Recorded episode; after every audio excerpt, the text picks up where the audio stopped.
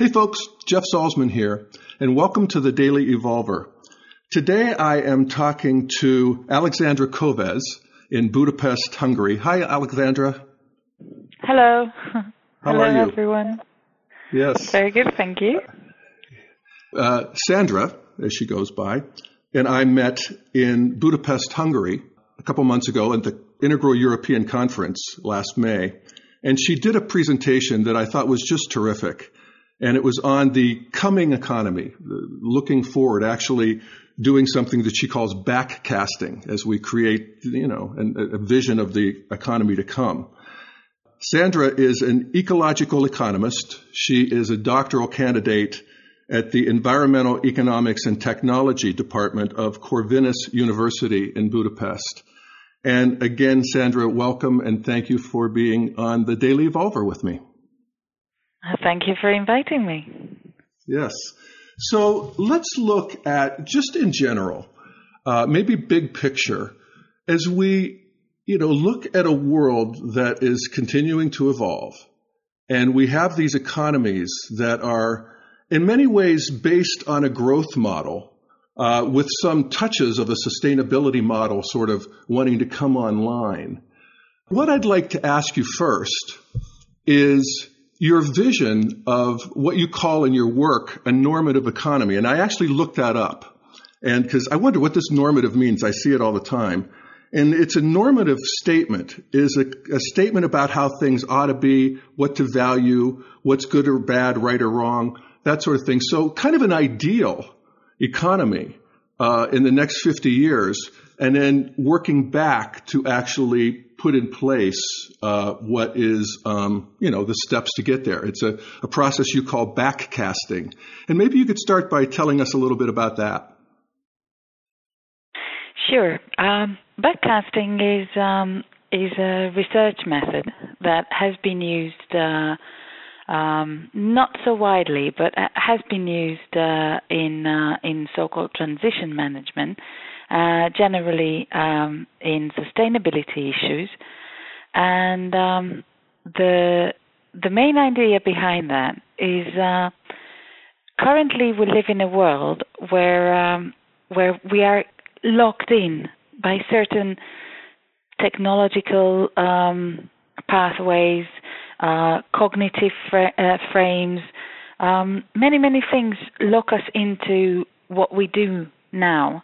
And we cannot imagine how we can do more about um, achieving a sustainable world and how to go about it. And basically, those who um, invented this method of backcasting, they thought um, it would help if we could leave behind um, all these lock-in effects and uh, and could could actually envision a future and see how we can uh, get to that future from um, uh, step by step, but not Mm-hmm. defining it from the the present, but having this uh, normative vision of the future um, through deliberation, through the participation of different groups, and um, and then we see. Let's say, okay, what is the world of work going to look like in 2050?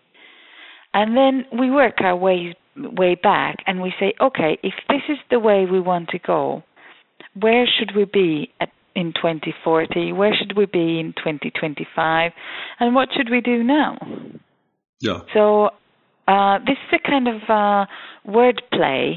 Um, you know, instead of forecasting, it's backcasting because we're not we're not doing it from the present into the future, but from the future back to the present.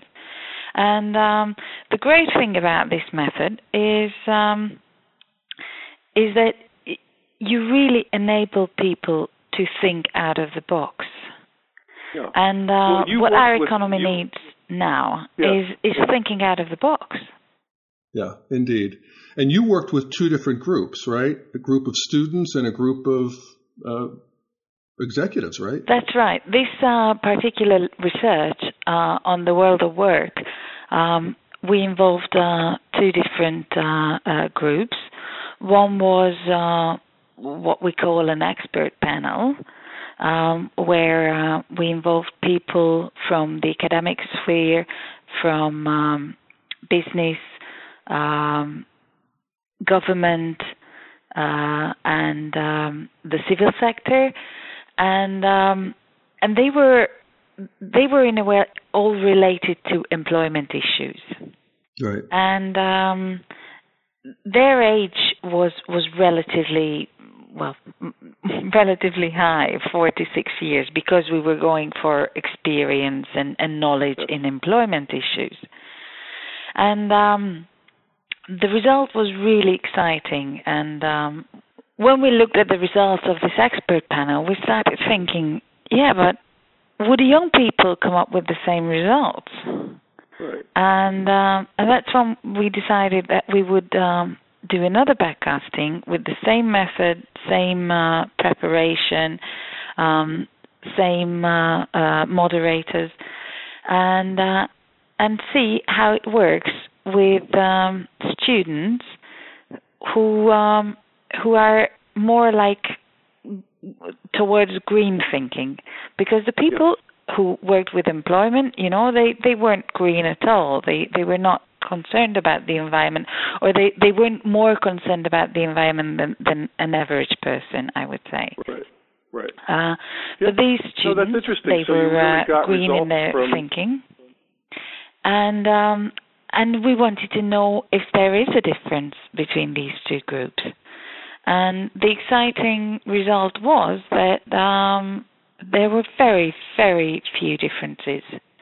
So basically, the this vision of the future um, was uh, was very much alike in the two groups, uh, even though the age was like 20, uh, uh, 20 years apart. Yeah, well, that's very interesting and very encouraging, actually, because here you are taking data from what we would call the orange meme, just roughly speaking, the older folks, and the green meme, the younger folks.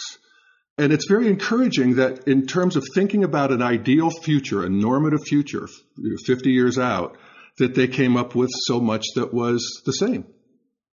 Yeah, Yeah. I think that's one of the uh, one of the most exciting results Yeah, because uh, too. Uh, it means um, obviously it's very difficult to say why it's um, uh, it's it's so similar, but I have some theories, and and and what, one one of one of them is um, that we um, basically most humans once they are given the liberty to to think freely and uh, to get rid of the constraints of of uh, of their their current lives, once they uh, uh, they are able to do that, they they can um, you know the values of people and and their their desire of of how to live Yes. are very similar. Yes. Yes, every And we want everybody why- to have a, we want everybody to have their needs met. We want them to have some meaningful work and a good life. And you know, this is not hard. This is good basic moral intuition. And you have, you know, this backcasting just gives us an excuse to allow that to arise. Yes, yes, exactly. and uh, and with regard to the future or, or the elements of uh, of this vision they came up with, I also believe that we kind of know there is the information is there. The information is available to us um, to to know where where we should be going or where we are going. Mm-hmm. Well, let's take a look at that, if you would, Szandra. Um, you, you dealt in several categories, and, and let's just walk through them, if, if you would. And the first one is uh, something we've touched on already a bit, and that is just the redefinition of work. And I see in, in, in your in your write up you talked about work is self development and self development is work, and I just love that. So tell us a bit about that. Yes, both groups uh, um, agreed that the, the central idea of of a different uh, uh, life is um, is uh, is to redefine to to think differently about work, and um, and the difference would be that currently we consider work as a kind of um, um, negative utility. You know, we, we have to endure work in order to um, in order to uh, enjoy our uh, consumption through through work. And um, and and this is how also how economists think about it. You know, um, you you you do work because you want to consume. Uh, but both groups were saying that no, work is something that is part of your life. It's not necessarily monetized. It's not ne- necessarily um, uh, just in paid employment, but it's for your own development and it's for the development of your society, of your surrounding, of your environment. Mm-hmm. So this is something that you do for yourself and for your for your uh, uh, closer circle or or or the larger uh, society, and and this means that anything you do in order to develop either yourself or um, your surroundings is work. So uh, self development self development is is the first circle. What you do for yourself. Uh, you can develop through your work, or you can work in order to develop yourself. Yes. I, I don't know whether whether you see what what the difference is between the two. Um, well, tell us, t- explain it to us, Szandra. Sorry. I said, explain the difference, if you would.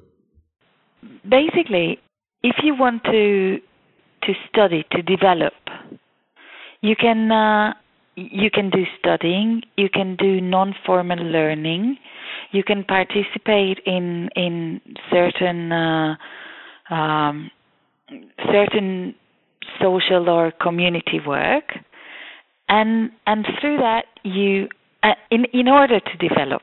So this is your goal yes. to develop. Yeah. So and you're, um, you're being educated, you're learning new skills. Exactly. So yeah. this can be considered work. Yes. You can consider learning work. You can you can uh, consider participating in community uh, work. So so that is is work that you do in order to develop. But on the other hand, in society we need to acknowledge that we develop through our work. Yeah. Even just the work we do, um, let's say household chores or simple work, they can also lead to, to self development as long as as long as we uh, we are conscious of uh, why we do it and how, how how we do it. Well, I think of my friend Deanna, who is in her 70s, and what she does is she goes to the hospital, to the nursery, and she rocks the babies so that they have, you know, they have time in the lap of a loving grandma. And uh, so, in the you know, in the world to come, she would be paid for that. That would be her thing, her contribution. Or maybe she won't be paid for that because uh, uh, because the world of work they imagined in this backcasting was that we do earn. I mean, some of the work we do is for money, but even that we can enjoy, or even that can be something that uh, that we are aware that develops us or um, uh, or improves uh, uh, improves our, our circumstances. Uh, but some some work will be voluntary. So you know, Yes. um, rocking babies or or doing something for your community uh, can also be considered work. Or doing your household chores, or looking after your own child, or looking after your old parents. These are all work, and they're not necessarily um, paid, but they are they are work. So how and and this is this is where it it, it comes to being integrated. Like you are integrated in your life. You don't have to separate things that you know in between uh, 9 a.m. and 5 p.m. you are an employer and not a mother and uh, and and not a, a daughter of a of a, a sick parent. Um, but the way you consider work is that yes, some part of it I I am employed by somebody and I get paid, but there are loads of things that I do uh, that I consider work, uh, but they're not not necessarily paid. And the exciting uh, thing was that they even included political participation Uh-huh. as work. Yeah. So the fact that you participate in society, you participate in, in community decision making, but it's also work, and nobody pays for that. But you know, your society, your surroundings, they develop through this kind of deliberation, through this kind of participation. But we would have to say that everybody gets to live a, you know, materially adequate life. So there's some sort of a guaranteed basic income, I'm assuming. Yes, uh, the guaranteed basic income um, as a concept came up in both groups, and um, uh, they they were debating it just like uh, all those societies who who are uh, uh, ripe enough to uh, to de- to debate uh, guaranteed basic Like in. Switzerland and Germany. Yes. Yes. Um, and uh, and they were debating um, a lot, but they all included it as a as a kind of tool towards uh, a policy tool that can lead towards this vision. Simply because uh, the guaranteed basic income would mean that um, that people's very very basic needs are are covered, so they don't starve, uh, they don't have to live on the streets. But obviously, anything more um, they they do, they would they would have to earn some money. But this guaranteed basic income helps this concept of, of getting rid of this idea that you can only eat if you work. Yeah. So Well, if you a- have a if you have a sick parent and you have to to look after him, uh, maybe for a couple of months you will not be able to work for for money. But you know, for another another four months, and and you can you can you can work and you can earn money, and um, and this is how the guaranteed basic income would would help this concept that you you don't have to worry sick if if for that particular period in your life you cannot fulfill your your monetized activities. Yeah. Well, you talked about that there was debate about this in your groups, and of course, there's also debate about this in these countries uh, like Switzerland and Germany, where they're actually talking about it. And of course, the other side of the debate is that there's a moral, what we call a moral hazard to this. That if we make, uh, you know, get people's basic needs met, then nobody will work. And so, what do you say to that?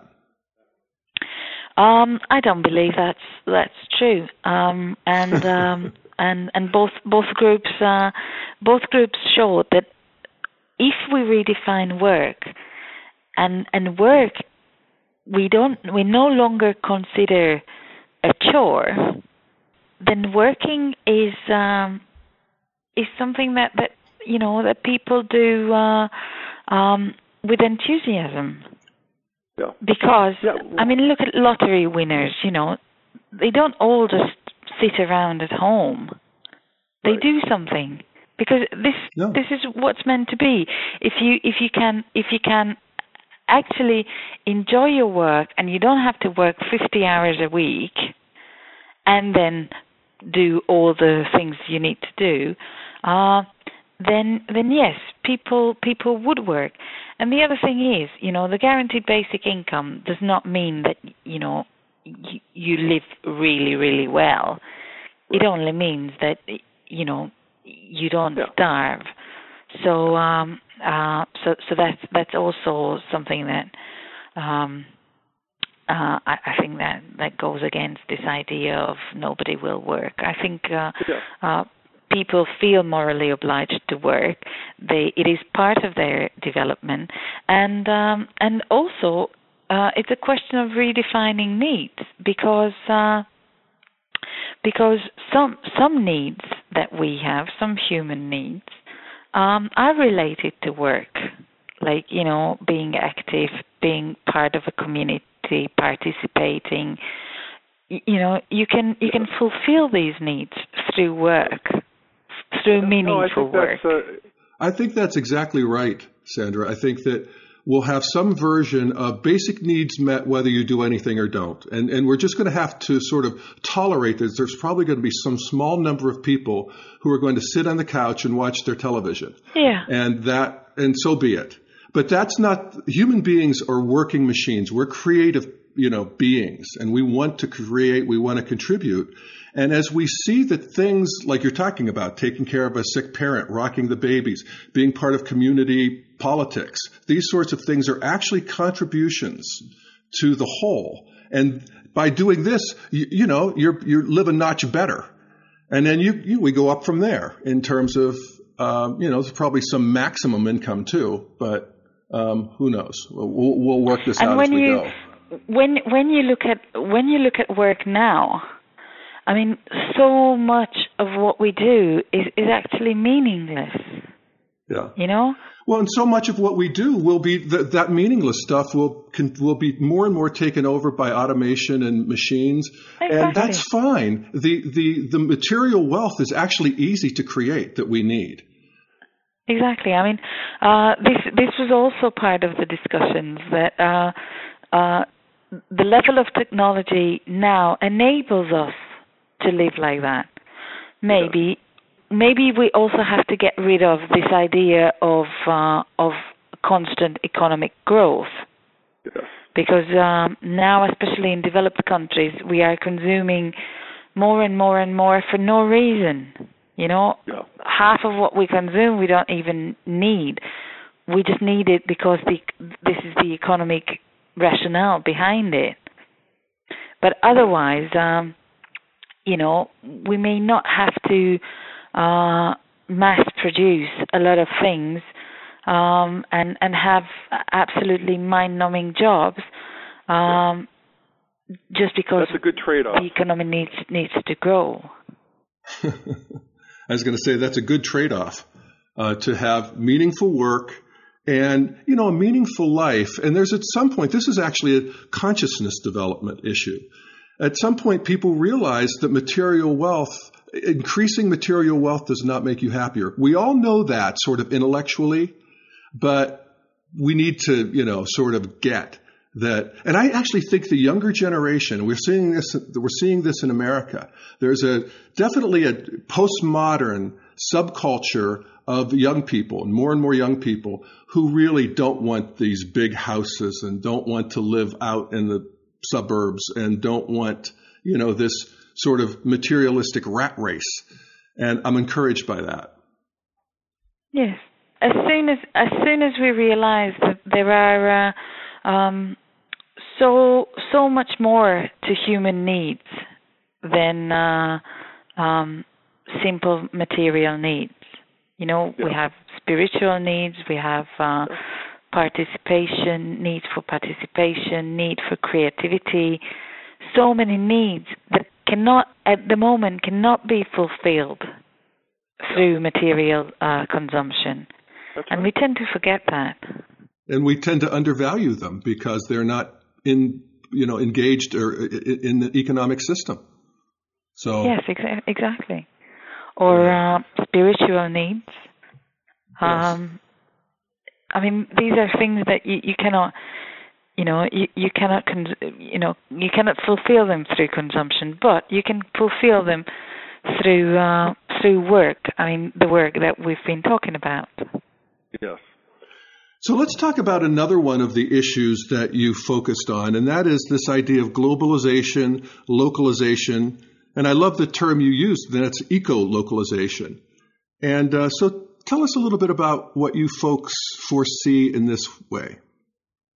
Mm-hmm. Um, well, again, um, I would go back to the groups because uh, I think uh, I think it was quite exciting how they uh, uh, they defined it. They defined a kind of globalization, what I would call a globalization, um, where um, where we live in a global network of local communities. And I think this idea of, of a network is, is quite exciting. So we live in, in local communities where people care about each other, where um, um, uh, there are local uh, consumption and production uh, uh circles. So, you know, we tend to consume what we produce uh, locally, mainly, not not only. Um, uh, but we care about that because uh, uh, I mean ecolocalization is is a is a term uh, uh, used by some researchers for uh, um, for localizing the economy and creating these these local production consumption loops. But what what the groups were saying that all these local communities they are not um, they don't stand on their own. They are not isolated. They are fully aware that they, they live in a global world and whatever they do has an impact on other communities. So it's yeah. not it's not a kind of going back to the um, uh, to ancient times and and you know um, living in a village and, and not caring about whatever's going on uh, beyond uh, the boundaries. Um, but caring for your local community with the the conscious awareness that there is another world, you know, beyond yeah. this community, and yeah. and what you do in your community affects everyone globally. Yeah. Um, so maybe maybe we wouldn't need to import shoes from um, I don't know um, eight thousand miles because we can actually make them locally, but we can share knowledge, we can share culture, um, and we can, you know, we can have um, we can have bananas in Hungary where we can't grow them. Although there was a huge discussion on that in the young group. It was very funny. They were talking about uh, banana commando that um that you know nobody should eat bananas in in Hungary because you know they have to travel so far and whatever. Um but yes that was a that was a, a funny discussion whether we should have something like that. Um and uh, and obviously they uh, they they didn't agree upon it. But uh uh but the main idea is that whatever you can consume locally, you should. Um, and we're actually seeing we're seeing this arising somewhat um, in different places, and one of them is where I live here in Boulder, Colorado, which is a very progressive, postmodern, green community, and we have this very thriving uh, farmer industry here in our Boulder County, and we have these farmers markets where that are just thronged by people and these farms all have they have dinners where you go out to the farm and you eat there and people are very interested. And what's interesting in terms of what you're talking about this localized but also global is that uh, we have uh, these supermarkets an example of them is whole foods where it's actually a national an international chain of supermarkets but each of them works with the local farmers. So it's kind of both and I feel like that's some of the shape of things to come. Yes. Also, when you when you go and um, uh, go to the market and meet the person who's who's actually producing your food, um, this whole idea of uh, of responsibility becomes different. You know, yeah. because uh, that person who's who's selling you your food will feel responsible for, for giving you yes. healthy and uh, and and giving you the best he can. Um, while if you go to a supermarket, you know it's uh, you know they don't really care. I mean, if you pay for it, you eat whatever you pay for, and that, and that's it. but this this personal touch of actually being close to the person who produces it Yeah. is good for both partners um, Yeah. because the people will feel more more obliged to act re- responsibly, and uh, and you will feel more secure eating their food. So uh, so shortening Absolutely. this chain will be beneficial to to both sides. Yeah. Yes, and it's from an integral perspective, we would say that this now includes the interiors. So not only am I getting food, but um, I actually know the farmer. I have a relationship with him or her, Exactly. and that actually enhances the food. Uh, one of my my favorite cook one of my favorite cookbooks is this little book called The Secrets of Pistolet, which is a little town in France, and it's all this little French cooking. And it says, and the recipe starts by saying, "Go to the market and find the fruit vendor with the pinkest cheeks." And there you go. and, and then you buy your fruit and whatever, and and it's just it has this sort of interiority, this community feel to it that is so sweet and and really enriches life.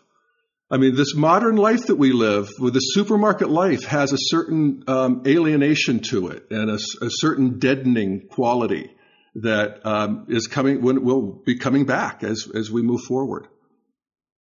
yes, exactly. Yeah. So wonderful. That's that's cool. It is also very important how they, they said that whatever you do, you have to have a conscience of all the other people. So basically, whatever your activity is, you should be aware that it has an impact, maybe on people many, many miles away from you. So this is not isolation. This uh, this kind of localization is not isolation because you must do everything in your local community, bearing in mind that it may have an impact on other people as well. Yeah. No, that's right. And and uh, there's a ways certainly a ways to go here, but we see the beginnings of that too as more and more people are, you know, I want to know where did my computer come from? What are the conditions of the people in China who are building them? That matters to me now. It, I never used to even think about it. Exactly. Yeah. So another category that you um, backcasted with your groups, and again, your groups of older experts, uh, which we would sort of uh, call modernists or orange, and your younger students, the postmodernists, thinking about 50 years in the future and working back. Another category uh, that you looked at was corporate and political governance. So tell me a bit about what you came up with there. Um, it was quite interesting how they uh, they saw the non-profit and for-profit spheres kind of merge. Uh, they were saying that um, the for-profit sector will be either forced uh, by regulations or uh, or simply they they realize that it, they they are better off acting as um, part of society and not uh, not just separated as part of the market. So they are, after all, social constructions, and they need to realize that just being for profit does not mean that all they need to care about is the market. They do have um, social obligations. Um, and uh, and they were saying that in in in in 2050 this will be absolutely clear because it's it's also the the consumers and the employers um, and the employees they will all realize that what what they do must have um, well a beneficial impact on on society. Otherwise their their work is useless.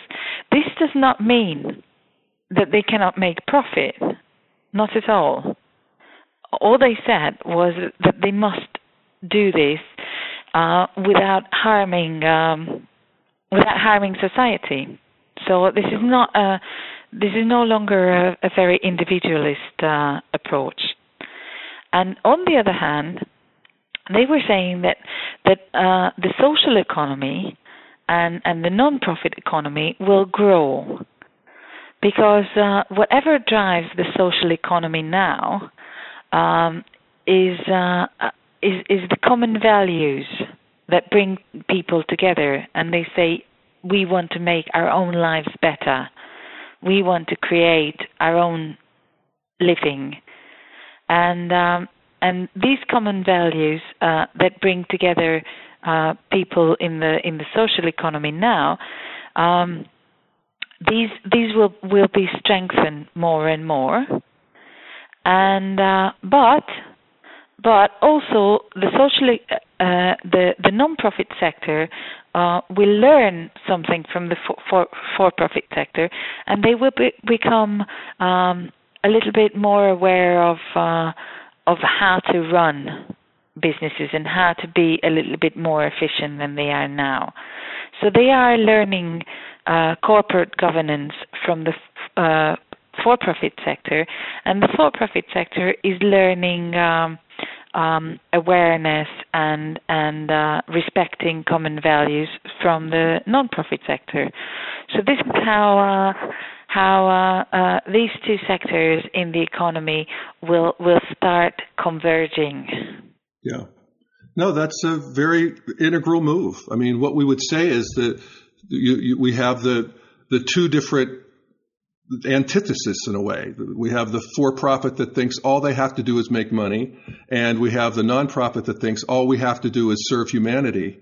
And that out of these two polar opposites, if you will, there's a new synthesis that arises, and that's integral thinking right there, where they both learn the best from each other, and they keep their identities, perhaps, but they are, you know, just more richly informed. And this was exactly the vision of, of both groups. Yes.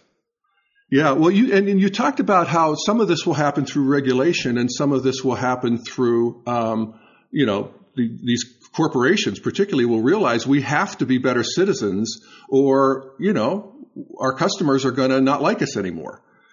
And we see that with the computer companies that are going back over their supply chains and making changes in the, you know, working conditions. I see that one of the things happening in Europe is that Google is being forced in Europe, and this is actually by regulation, to, uh, I left this the right to be forgotten law, where somebody can say to Google, take me off of your Google, and they, and they have to do it. And that kind of thing, I'm happy to see that. Yes, uh, this was actually a difference between uh, uh, between the older generation and the younger generation. The younger generation um, preferred or believed more in legislation and um, uh, and the power of the law, while the older generation um, they they are probably by now more aware of the fact that you know regulation on its own does not does not work. Uh, there must be some um, awareness uh, campaign. There, there, must be a change in mentality in order to make legislation work.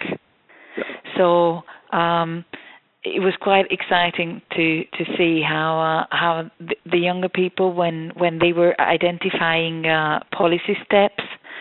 Um, they identified a lot of um, legislation and, and, regulation, while the older folks they were all uh, for awareness campaigns and um, and and, and lot, lot softer and, and, and they were focusing on on the consciousness and and and on uh, on changing the the belief systems rather than just pure legislation.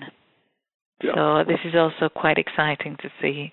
No, it's it's wonderful, and um, I think of um, you know again what we're talking about, Szandra, and this is sort of always the case in, in integral thinking is we're talking about a raising of consciousness. So at, at, at, you know at some point, of course, we want both. We're going to need legislation, and we're going to need this other thing too, where uh, there's actually a moral development of corporations. And um, I think of in the United States, there's a company called Tesla. This is the company that makes electric cars run by this really visionary guy, Elon Musk, who is from Eastern Europe somewhere. Uh, but at any rate, they just released all their patents. Uh, they they released all of their patents. Anybody can copy any technology from them that they want, and they did this because they just want to uh, increase the playing field of this electric car market. And that's, you know, normal. That's not normal for companies, especially technology companies like theirs. Yes, I think it's not Starbucks. normal now. But if you if you actually if you actually consider yourself a, a social construction as a company, then why not? You know, you're serving people, you're serving humans, you're serving your society. So what's the point? I mean, as soon as as the focus shifts from the profit of the few to actually yes, why are we doing this? Why why do we have companies? Why do we produce goods? And once the answer is not okay to make money, but yes to serve the purposes of uh, of living better lives, then then this this all changes. And why why shouldn't they they share knowledge and and why shouldn't everything be open source? Yes, exactly. And I think of Starbucks, uh, another American company where the uh, CEO, who's very progressive and very forward thinking in these ways, uh, offered a college education to any of their, I think, full time employees. And that is, you know, uh, remarkable. And they also pay way above minimum wage. And they're people, you, you can feel it when you go into a Starbucks that the, there, there's just a, a, there's a vibe. There's there's something that's that's why they're so popular. I mean, I know you know there are people who resist the corporatization of coffee, and I get it. And there's wonderful small companies too, of course. But this is um, this is the shape of things to come. Yes. So, Szandra, what what other um, areas did you and your folks uh, forecast, backcast, and and, and think about? Um, well, this wasn't uh, the focus of uh, of uh, backcasting, but strangely enough, uh, it, it, it appeared in, in, in both groups, and this was the the idea of uh, of a dif- different democracy, and I found that very exciting to to listen to how how this image of of a different democracy. Um, uh, kind of developed um, in in both groups, and they did not actually say they were talking about deliberative democracy, but the way they were talking about how decisions are made, um, this was uh, this this was by definition uh, um, uh, some something like deliberative democracy, uh, where um, where decisions are taken uh, by the people, by the by the stakeholders, uh, and and not um, and not just um, you know far away institutions uh, that we can no longer relate to. So the kind of uh, the discussions that arose um, showed that this idea of representative democracy is is beginning to is beginning to fade away, and um, and and people have the um, have the urge to participate in decision making and to say that every the responsibility should lie where the decision lies, and the decision uh, should be where the responsibility is. So you know if um, if we are the ones paying the price, we should be the ones taking the decisions. Yes. Um, yeah. And uh, and people have the moral obligation to participate, uh, to to say what they think, and and and we have um, and and they they all believe that it is possible to actually incorporate uh, different stakeholder views in in one decision rather than just yeah.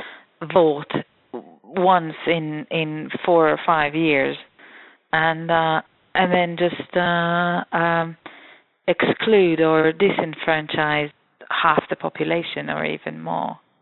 Yeah. So, um, so, you're, so this you're was exciting, and they, they, were saying this is work. I mean, you know, people should uh, should participate in uh, in citizen juries. Um, people should, and the technology enables us um, to to get more and more people involved in in decision making. Uh, and and actually, the the very method of backcasting is a participatory uh, deliberative method with the aim of improving policy making. Yeah. So even even our research in backcasting, the aim was um, to to come up with, with better policy solutions. Um, so um, so it shows that it, you know if you if you if people take take the time or they have the time or they have the the freedom to participate, then uh, uh, then a lot of exciting things can can can come out of it. Yeah. Uh, and this is how uh, this is how politics and democracy should evolve. Yeah. Well, it's a little bit like when you talk about political governance or you know policy. Uh, it's a little bit like uh, what we were talking about with this localization and globalization thing. There's some decisions that the, the, the closer to the ground that you can make them, the, the you know neighborhood by neighborhood is fine. Uh, oh, and there's some some decisions need to be made citywide, some larger, some globally, of course. And we are just we just see in this networked meshwork that is arising through technology that this is possible. And it's just intelligent to do that. It just creates a better world. Yes, exactly. Yeah. Exactly. Yeah. And and this is what, what they, they were saying that technology now enables us, and especially in 2050, you know, they were thinking 2050, especially in 2050, we will have the technology that enables us to uh, to to take the decisions on the levels they are supposed to be taken. Yeah. Yeah, and that we'll just learn what that is as we go. But um, yeah, and again, this is what I love about this is it it is a, is a harmonization or an integration of these two poles that we see politically right now, uh, particularly certainly in America, and that is the big government uh, people and the big corporation people and that there is a way of the, the next integration will be to globalize and localize uh, these systems uh, just ever more intelligently. So, uh, Szandra, I see that we're uh, getting near the end of our time together. Uh, so, what else are you thinking about, or is there anything else you'd like to share with our listeners?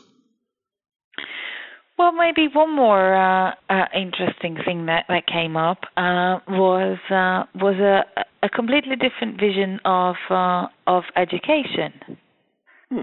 that um, that was um, encouraging uh, alternative pedago- pedagogy and um, and and wanted this focus on the uh, on the personal capacities, the personal capabilities of students.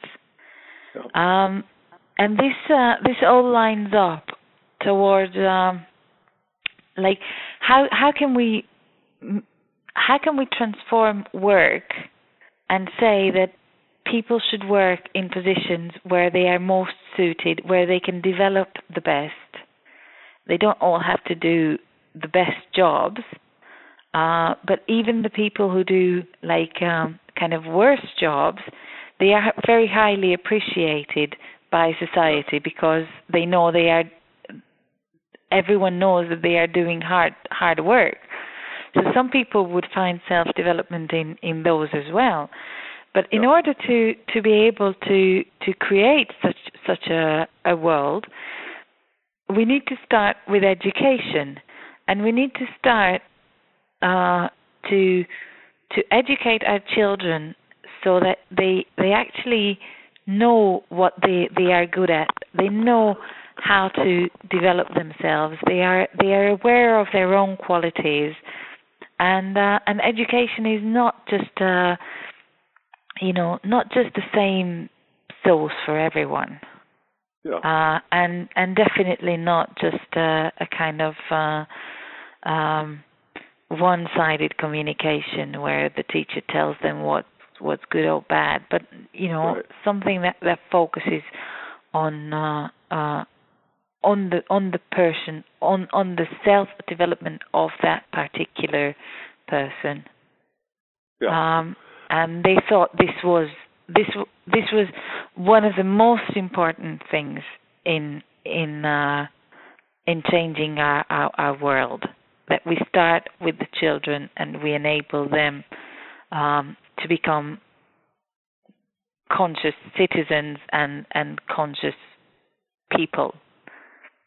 yeah. Um, no, so right. uh, so that that was Yeah, I- uh, that was another part of of the vision that they they strongly felt about both groups. Well, and as we think about, uh, again, the evolution of things, um, it's a little bit like that, that globalization, localization thing again.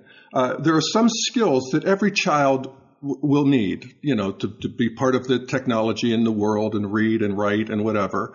And even, you know, consciousness and, and groups about emotions and feelings and that sort of thing. And then, uh, and then the education is also uh, very much customized to the aptitudes and the individual personality and karma of this precious little human being, this this unique human being. And both of those things are seen, and both of them are taken into account. Very beautiful vision, Szandra. Thank you. so, what's next for you, Szandra? Um, well, I am um, I am defending my uh, thesis next week, next Thursday, my uh, PhD. Um, but then I will have a, another round uh, um, later on this year. Um, but I will I will definitely want to continue with this research because um, because I I believe that uh, uh, the world does need a vision. Uh, because currently we tend to uh, we tend to think quite negatively uh, sure and do. and say that oh we don't know where we're going and uh, okay I would like to do something but what can I do I'm such so so small and you know I I have no impact on the world and uh, and and I believe that people need positive visions and um um some would call this utopia I mean, most scientists in the world would call this uh, a utopia, what we're working Right. with. But I, I believe that uh, this world does need utopias. Yeah, Uh, me too. And and uh, and I, I think um, I think this is kind of this can be my little um, how can I put it um, contribution to the world that you know uh, to talk about this vision to to, to just just make make people believe that uh, there could be another way, and I, I think there will be another way, and um, and not not everything we're heading towards is is is bad and negative. no, that's right. Well, hallelujah, sister. Thank you so much. Uh, yeah, it's just development. I mean, we will. We've all we've continued to develop. I mean, I, I would argue that the world we live in now would look like a utopia to people who lived a thousand years ago, you know, or five hundred true. years ago. So you know, the beat goes on. All right. Szandra. Well, thank you so much for joining us. We'll stay in touch and see how you you continue to grow and develop and. And again, my guest is Szandra, uh, soon to be Dr. Alexandra Köves. So, uh, congratulations to you in advance. Hopefully. Thank you very much. Thank you. All right. Thanks, folks. Check it out. Jeff Salzman here. Bye bye.